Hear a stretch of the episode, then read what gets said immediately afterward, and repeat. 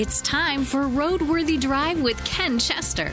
Ken is a nationally syndicated automotive journalist and photographer who has been in and around the industry for over 30 years. So tune in for your fill of automotive information and entertainment with your automotive ringmaster, Ken Chester.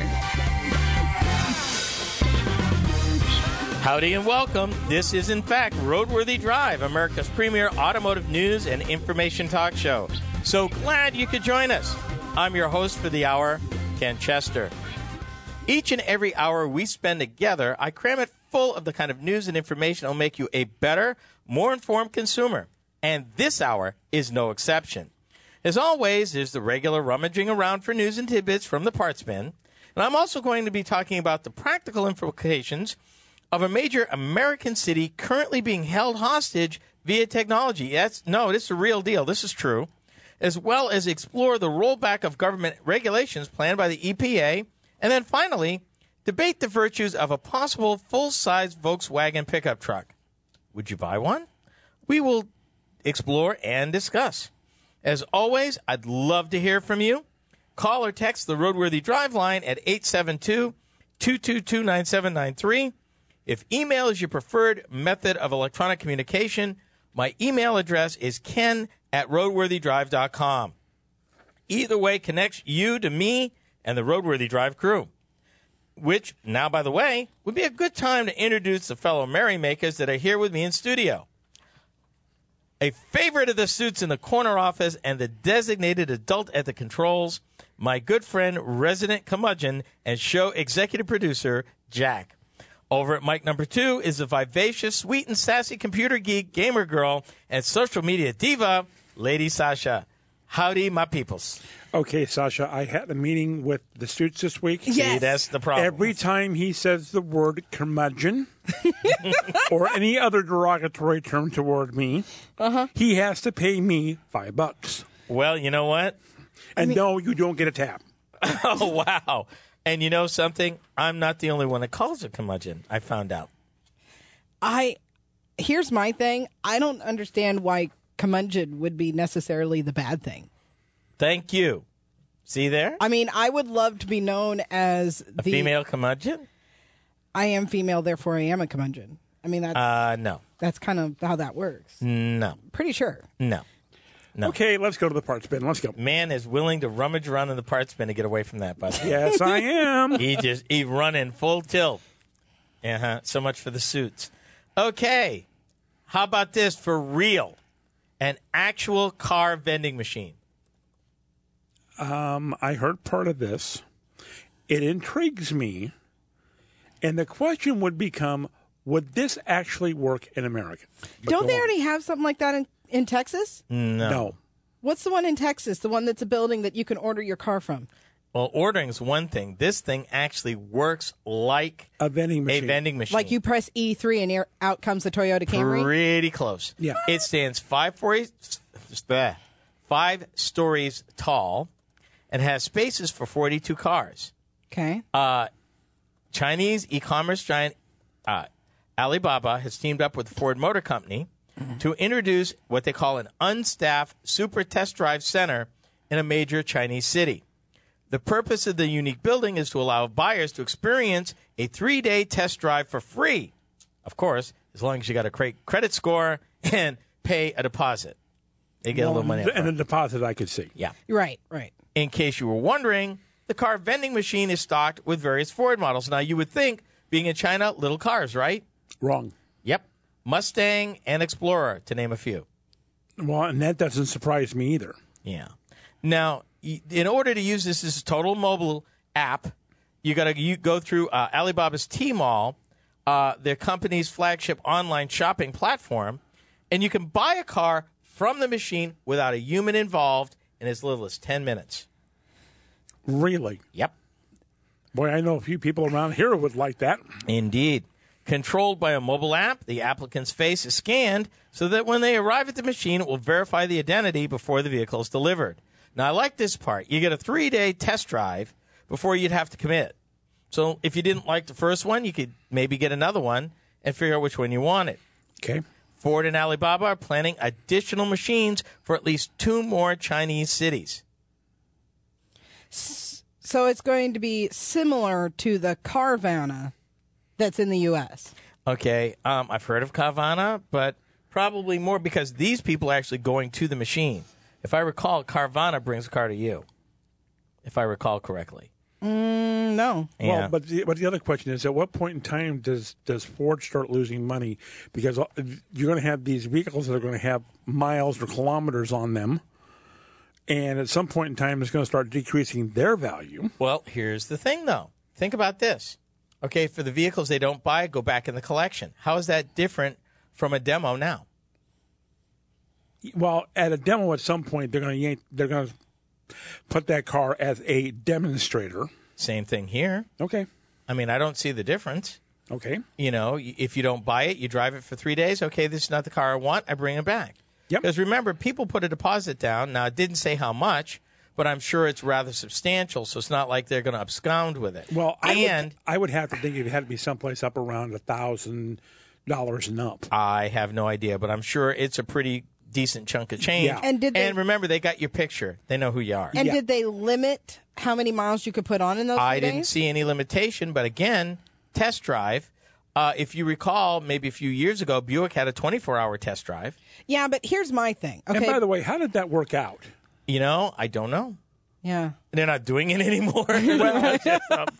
that tells you something. Well, what it tells me is that, is that you still got people who are going to spoil it for the rest of us. Mm. Right, because I mean, if it was somebody like me, all right, in three days, just driving at my normal day to day activities, I would be putting on right around 350, 400 miles. Yeah. Right, but not everybody travels like you, Not everybody Sasha. does that, but you also have to remember back in the day, the Cadillac dealer here Mm-hmm. would let us keep a car that we were looking at overnight. Yeah, I remember Nobody that. anymore will let you do that because of the insurance liability and would you Mm. and would you bring it back? There would be a few automakers I read that, that you still have that, and it would really depend on the dealer.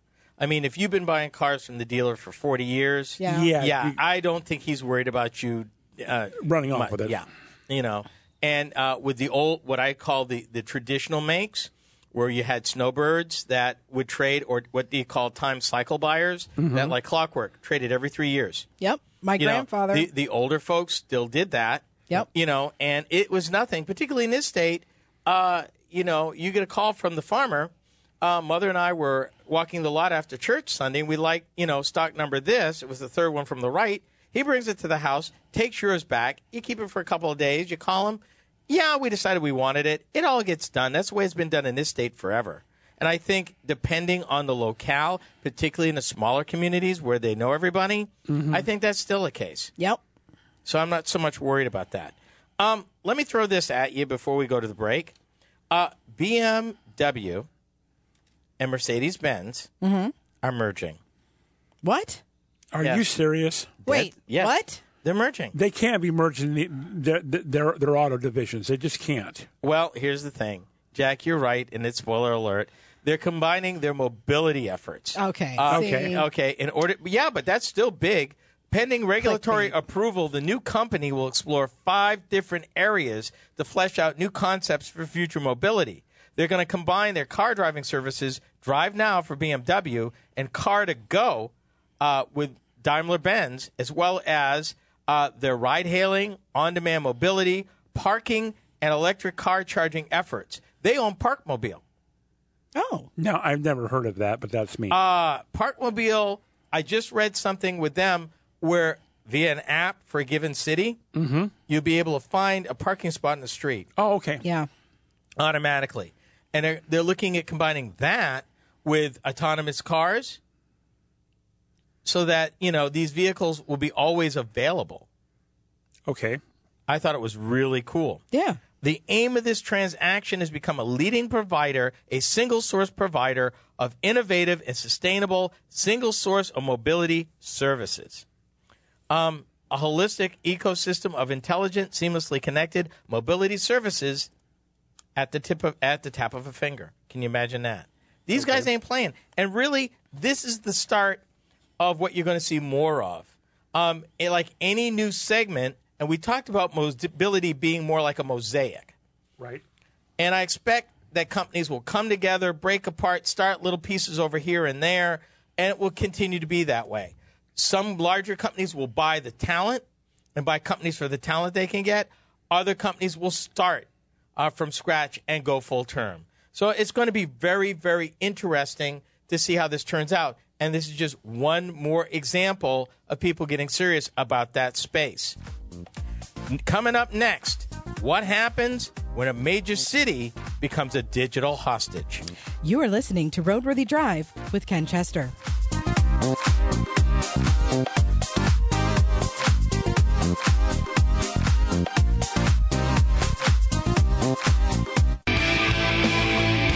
Want more than your share of the road? Be sure to check out Roadworthy Drive on Facebook.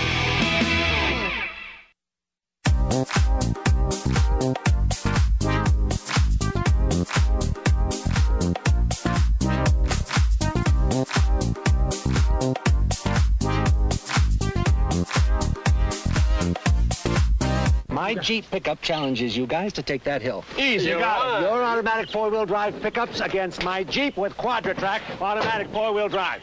Normal automatic? Right. The Chevy's losing traction. The Ford's spinning its wheels. Afraid the Dodge is slipping too. Hey, look at the Jeep pickup climb. No trouble at all. Gotta admit it. Under these conditions, Jeep's got the best traction. And best traction means best pickup, huh, guys? See a Jeep dealer for test results that prove who's got the best traction. If you're wondering who that voice may have been, it was Daniel J. Travanti. I Now, it didn't sound a thing like him. but it was uh, Captain Frank Furillo for all you 80s fans of Hill Street Blues. And I found that that was done in my- 1979. One of my most favorite shows. Yeah. I couldn't believe it that I found I said, I know that voice. And I looked at it like, oh my goodness. Well, and it was a little hard in the last show to miss Muhammad Ali doing it. Well, yeah, that's totally true. Um, thank you for tuning in to Roadworthy Drive. I'm Ken Chester. Over the years, we've gotten more and more intertwined with the digital world. With all the data breaches, it was this was bound to happen. One nasty piece of what they call ransomware has brought the city of Atlanta to its knees. And yeah, I'm talking about Atlanta, Georgia Yep. with electric cars, self driving cars, vehicle to infrastructure communications integration coming up fast. And oh, by the way, didn't we talk about Waymo supposed to test autonomous trucks in Atlanta pretty soon? Yes, did. sir. Thought we did. Yep. In the words of my executive producer, what, What could, possibly go wrong?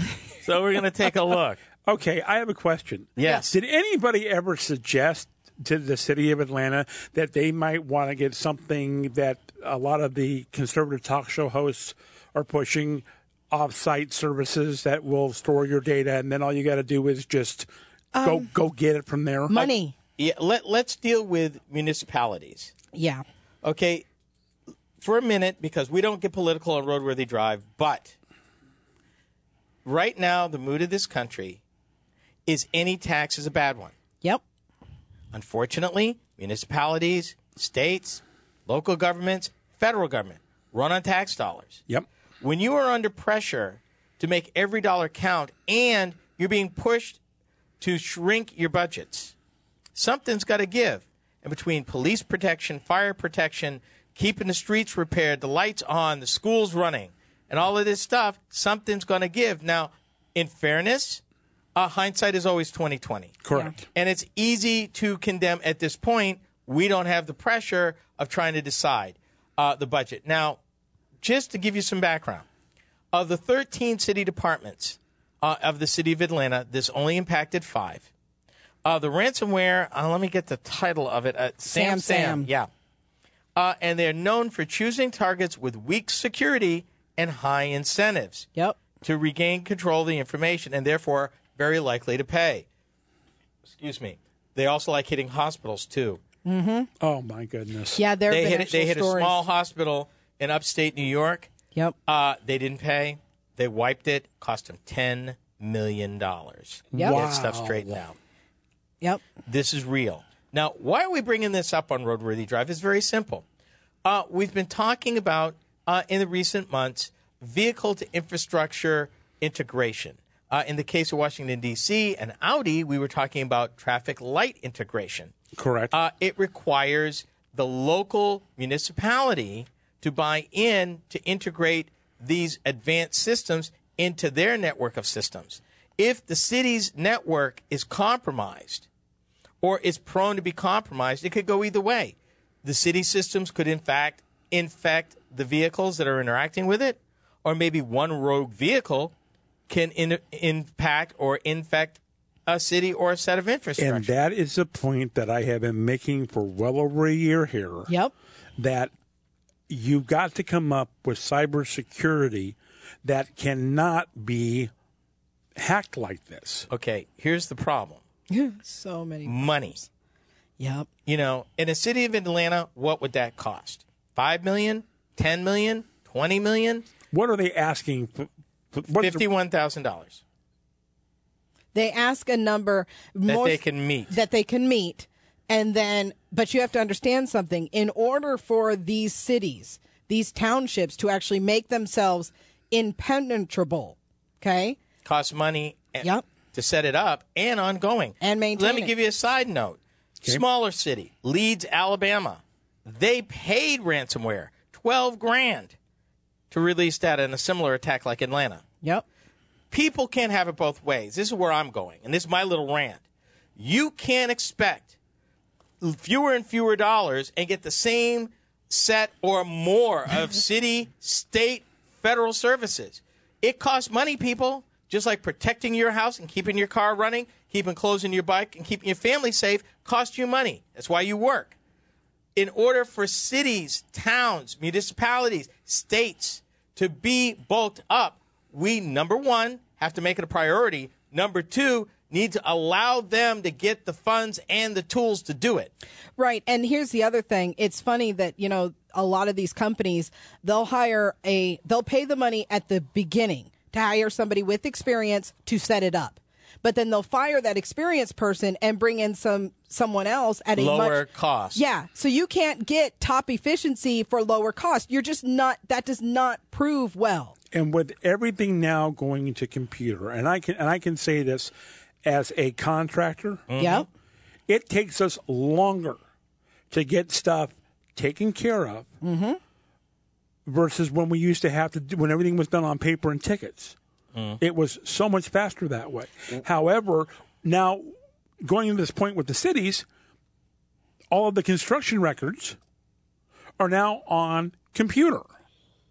If that data is being held, that's holding up the construction industry. Mm-hmm. And at some point in time, the citizens are going to start screaming, "Hey, you know, you're the city. Why didn't you protect this?" And they And, are. and you know, and you know what the answer is? You didn't give us you- enough money. you- yeah, we didn't get enough money from the voters in order to spread everything that you said you wanted us to do. yep. You don't get it both ways. You can't keep beating up on government in order to cut taxes, cut taxes, cut taxes, and then expect them to deliver everything. Either as citizens, we got to make a choice. Now, what's happening is in the case of Atlanta, uh, it didn't impact police or fire emergency response systems, Thank God. the water sa- supply safety or airport safety yet. But that's not to say that the next time somebody may be more nefarious and want that. Well, see, and they've already used this kind of cyber attacks on law enforcement. Well, and see, and the problem that I have, and I, I've been to Atlanta, I've been through Hartsfield Airport. Okay. God I- help us all. I know how crazy that place is on a good day. Okay. You start stopping that kind, you take their computers out and you hold them for ransom. You have literally just shut down the busiest airport in the United States. Uh, with a ripple effect across the country. Country, Yep. yes, sir. Yep. Um, we will monitor this, but we bring it up because as cars become part of the infrastructure that they need from cities, this becomes an issue. And that's where we're at. And at some point in time, are we as consumers going to have to put our own defenses in to protect our cars? Yeah, uh, we're expecting that. More on that later. Coming up, rollback. It's okay for Walmart, not so much for the EPA. This is Roadworthy Drive.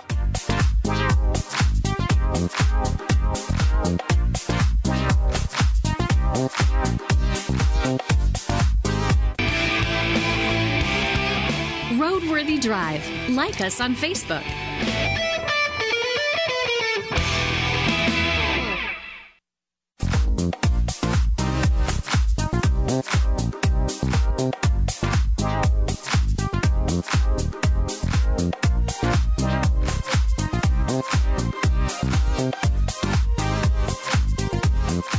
This is the second part of this hour of Roadworthy Drive.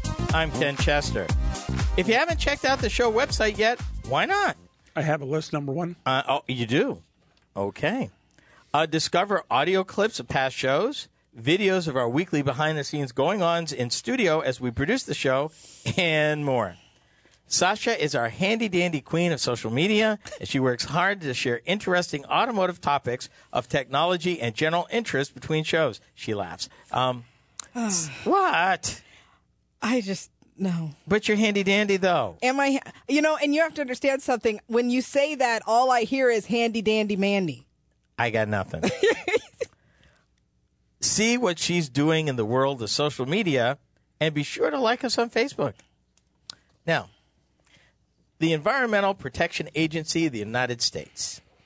It was created by a Republican administration on Earth Day in 1970. And the agency has become a watchdog for clean water and clean air in our heavily industrialized country. Mm-hmm. As part of their purview, corporate average fuel economy as well as vehicle emission standards have resulted over the years in lower fuel consumption and cleaner air. Now, I'm a former New Englander, and I know a little something about that acid rain of the 70s we used to have because of coal fired plants and the sulfuric acid mixing with the rain and coming down and messing up the cars. Oh, yeah. You didn't know. Destroyed forests. It was nasty up there. Like, okay, are you actually saying that the rain that was coming down was like acidic? Yes. Like to Yeah. what Yes. degree of acidic? enough where it de- it actually ruined paint jobs on cars, deforested forests. what? Yeah. Yep. And why that is What did that do to kids like going to and from school? umbrellas, girl. I, but if it was like taking off paint, was it melting through the umbrellas? No, like, did not you guys quite that carry bad around because it was steel? over time.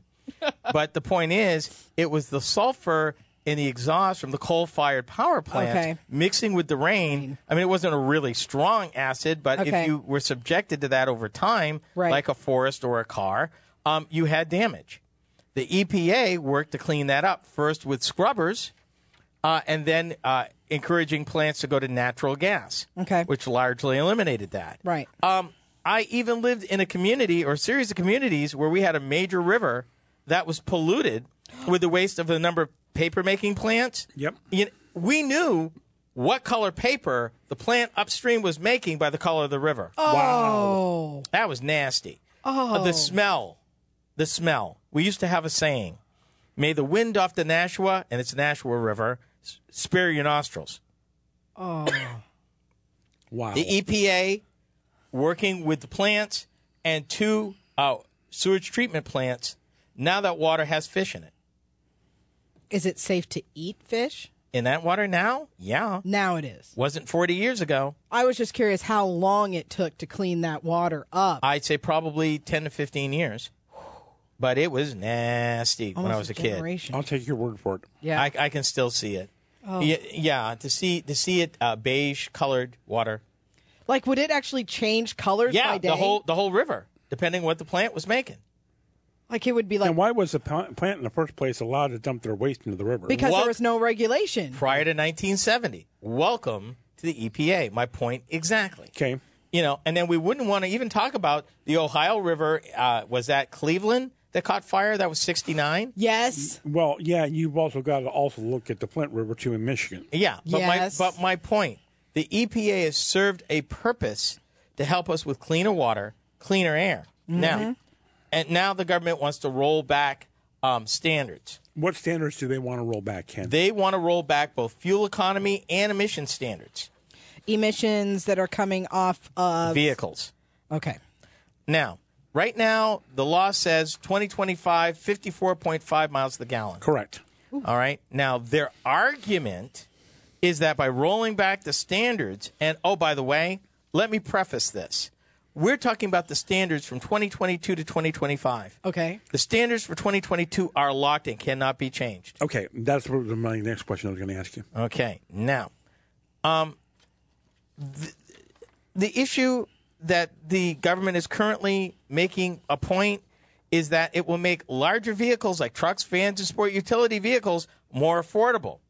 Uh, people, the best selling vehicle for the last 30 years in the world is the Ford F 150 pickup truck. A full size American made V8 powered till recently pickup truck. Right. Yeah. And uh, still number one, no. I don't see them hurting. No. None. No. SUVs, tr- pickup trucks, uh, even smaller trucks. Okay. That's not that's not a reasonable argument. But at this point, aren't automakers locked in? I mean, they have set their Well, technology, set 2020, their 2022 is what they're locked into. But you're right. They're, they've got this technology sitting there that they're going to have to employ at some point here to meet the 2025 fuel standard. right. I mean, they Yeah, have but let me let me help you with that. Okay. One, it's not one technology. It's No. not something they can take off the shelf and go, boom, we meet it. Okay? It's taking a lot. And because of the long lead times in development and all the suppliers they're dealing with and the technologies they have yet to invent, we're seeing the slide. That's why you're seeing all the announcements of electric vehicles. There is Right. ne- you will never have a full size pickup truck that will get 50 miles to the gallon. That's not physically possible. Ain't gonna happen. Okay. So, so looking at that, in order to get a what they call corporate average fuel economy, what does that mean? It means of everything I sell, if I'm an automaker, that my average fuel economy uh, weighted for if I'm selling a lot of trucks, then I need to balance it with stuff that gets over and above and beyond that mileage in order to bring it up. I understand that. But with the fact that trucks and SUVs today Mm. are selling more than the cars are, at what point does the car companies go, it doesn't make sense to make cars anymore? They're there. Yeah. We're there right now. Okay. The Ford Fusion will not be made anymore pretty soon. GM, and we've reported here, there's at least six GM cars that are not going to be made anymore. Mm-hmm. We're there. Volkswagen's having a problem with the Passat. We'll talk about that later, which is why they're looking at their full size, developing a full size pickup truck. We are there right now. Okay. Car sales have been sliding for seven years. Yeah. And and right now, honestly, one of the dealers in town here, I can tell you right now that if you you want a car and you want to buy it really expensive, inexpensively, and it being new, meaning 2017 still, Right. Um, One heck of a deal. there's deals all day long. Uh-huh. Let me put it this way. If they want to roll back the emission standards, it's kind of foolhardy because the rest of the world, particularly the largest automotive uh, market, which is China, sorry, but it is, Yep. um, is clamping down. Yep. So if you handicap our automakers by relaxing standards, they actually get behind the eight ball and fall behind. It will hurt us in the long term, not help us. And California has already said, eh, not happening. And we're not going back to the split California cars and 49 state solutions because there's a whole bunch of questions about if you move to California with a car that doesn't meet it, what do you do? Are you stuck with the value or vice versa? You got a California car, you take somewhere else. You've got a whole bunch of issues about sale. So, um, things to think about. Um, when we come back, finally, concept pickup trucks and more from Volkswagen. Roadworthy Drive with Ken Chester is heard exclusively on the Roadworthy Drive Radio Network.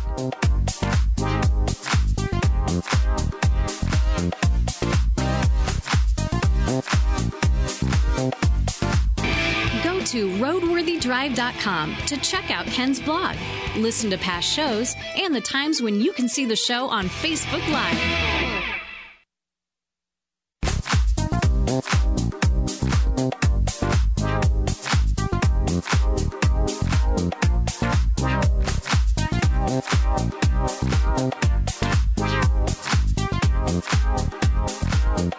Some people just can't let things go. Uh, this is the last part of this hour of Roadworthy Drive. Thank you for joining us. I'm Ken Chester. Sasha, I got a word for you. Uh huh. One word. Uh huh. Volkswagen. I got two. Das Auto. Uh, hmm Well, at least you're not still yelling Dieselgate like you were at the break. Dieselgate. Let it go, Sasha. I will. Dieselgate. oh my goodness, people, let it go. Ah, Seriously, There he goes. l- Let it go. the long blue dress. Uh, I've been following the fall and phoenix like rise of this automaker for going on three years now. Mm-hmm. Well, it seems like it might have been a death knell with the exposure of what's become known as ahead. Dieselgate! in the fall of 2015. The automaker has since pivoted away from diesel engines to a very electric and autonomous product future and has committed tens of billions of dollars to the effort and has launched a large American built SUV last year and is now even considering a full size pickup truck. Oh, by the way, did I happen to mention that Volkswagen is also the number one automaker in the world for total sales? Really? Yeah, just thought I'd give you an FYI. I wouldn't have thought that. I would have I would. never. I would have thought one of the Chinese companies. Would Uh, have they Exactly. beat Toyota. No. They sell more vehicles than Toyota does. okay, so let's talk about this pickup concept. Uh huh. Let's see if I get the pronunciation right. They introduced it at the New York Auto Show. Mm-hmm. The Tanoak, it's T A N O A K, the Volkswagen Atlas Tanoak pickup concept. Okay. It's based on their Atlas. No surprise. Atlas is the biggest thing they make. Correct. They make it in the United States in good old Chattanooga, Tennessee, where vehicles are supposed to be made. Okay. Just saying. Also, the home of the Passat. Now, in the last segment, we talked about uh, motor vehicles. We talked about cars. Correct. Passat's got the same problem. Uh, let me give you a statistic that You're I saying read. the Passat is not selling. Uh, no. 54% of Volkswagen sales, of people buying Volkswagens in the United States, they bought either the Atlas or the Tiguan. Wow. Wow. Yeah. 54%. Wow. Light trucks today only account for 23% of Volkswagen brand sales, compared to 64% for the overall light vehicle market.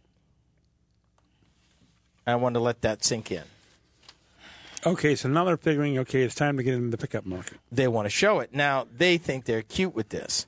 Um, their quote Although there are no cur- currently no production plans for the Atlas, Atlas Tanoic, or Tanoic, however you pronounce that, uh, they didn't give me pronunciation with that. Right, right. Volkswagen is keen to gauge the reactions of buyers and the media, since pickup trucks are one of the biggest volume segments in the United States. Now- let me let me put it to you this way: if consumer if the consumers wants it want it, VW will build it. I Okay. want it. Now, did they introduce? Chattanooga. Did they, they introduce this at the New York Auto Show for the first time, or did they do Yes. any other? Yeah. No. Nope. First time. Okay, so this is the first time that we've seen that vehicle in North America. Yes. Yes. Okay. Do we have any kind of information on how it went? The reaction was at that auto show. Yes. Well, the auto show is going on right now. Okay. What is the reaction? Do we know? People- we do not know. Um, according to a few of the articles that have been written about this, Mm-hmm. people are really liking it. They're liking the lines. Um, I'm going to share actually on our Facebook page the story that has the mo- what I consider the best pictures of the concept truck. It is nice. It is sleek. I really like what they did with the door handles. Um, it does not show. Oh, you're looking for. Look at that. I mean, it's got these LED lights that are just amazing. It really, really just shouts at you. It's a nice looking truck. Yeah, it's a fi- it's what they call a spacious five passenger, mm-hmm. kind of coupe like, with a novel fold down bed that takes the 64 inches of cargo length, adds another 26, brings you to almost 90 inches with the cargo gate open Okay. in terms of width. Um, going to be powered by a V6, 276 horsepower, 3.6 liter V6 engine. Uh, it's going to have all wheel drive and an eight speed automatic transmission. Okay. I'm assuming four wheel drive is included in this. Yes, sir. Yes. Okay. Um, my my guess is because it is based on uh, their one of their new platforms, which is very flexible, same platform that the Atlas is based on. I would guess if people really love it, I wouldn't be surprised to see a rolling prototype uh, with them going to com- uh, commit to uh, production less than two years. Do you think it could be quicker than that? No. Can I have it next week? no. How about for Christmas? And no, because first of all, they got to turn a this is a nice looking concept into one that actually runs. I mean, I'm willing to take the one that they showed at the auto show. I mean, It all they have doesn't to, doesn't run. run. can they just put in an engine? No. no. Sorry, there. That's a tease. Uh huh. Well, okay. Consolation prize. Okay. How about a? Uh, uh, let's see. What do they call this thing? Hmm. Um, they've got a variant of the Atlas they call the Cross Sport, Right. Yeah, I saw those uh, which is too. kind of a five-speed, five-seat version of their Atlas. Yeah. Kind of a swoopy kind of. You know, think of Volvo like XC series. I know. Yeah, kind of something like that. Yeah. It's okay. Hmm hmm hmm. Um, they're also going to bring out that all electric ID Cross. That's coming out in 2020. Remember that? Oh yes. Yeah. hmm And then your bus is coming out in 2023, I think.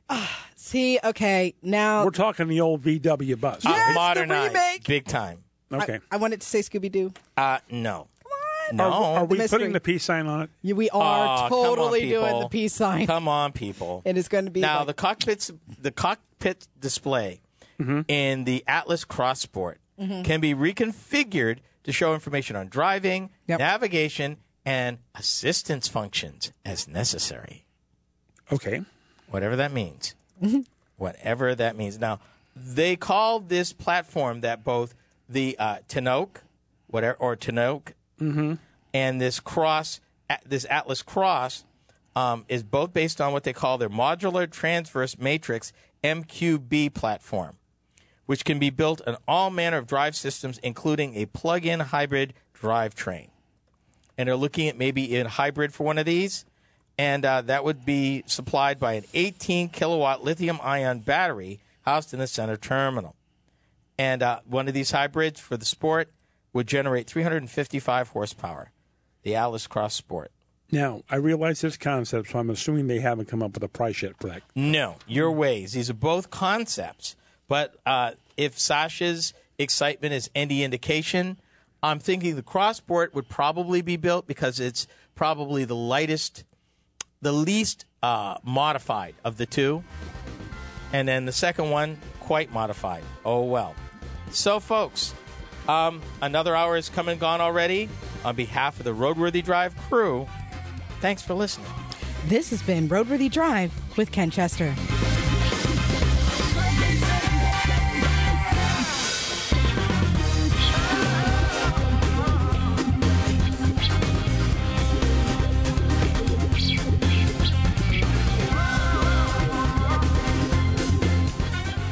Roadworthy Drive with Ken Chester is a copyrighted presentation of the Roadworthy Drive Radio Network.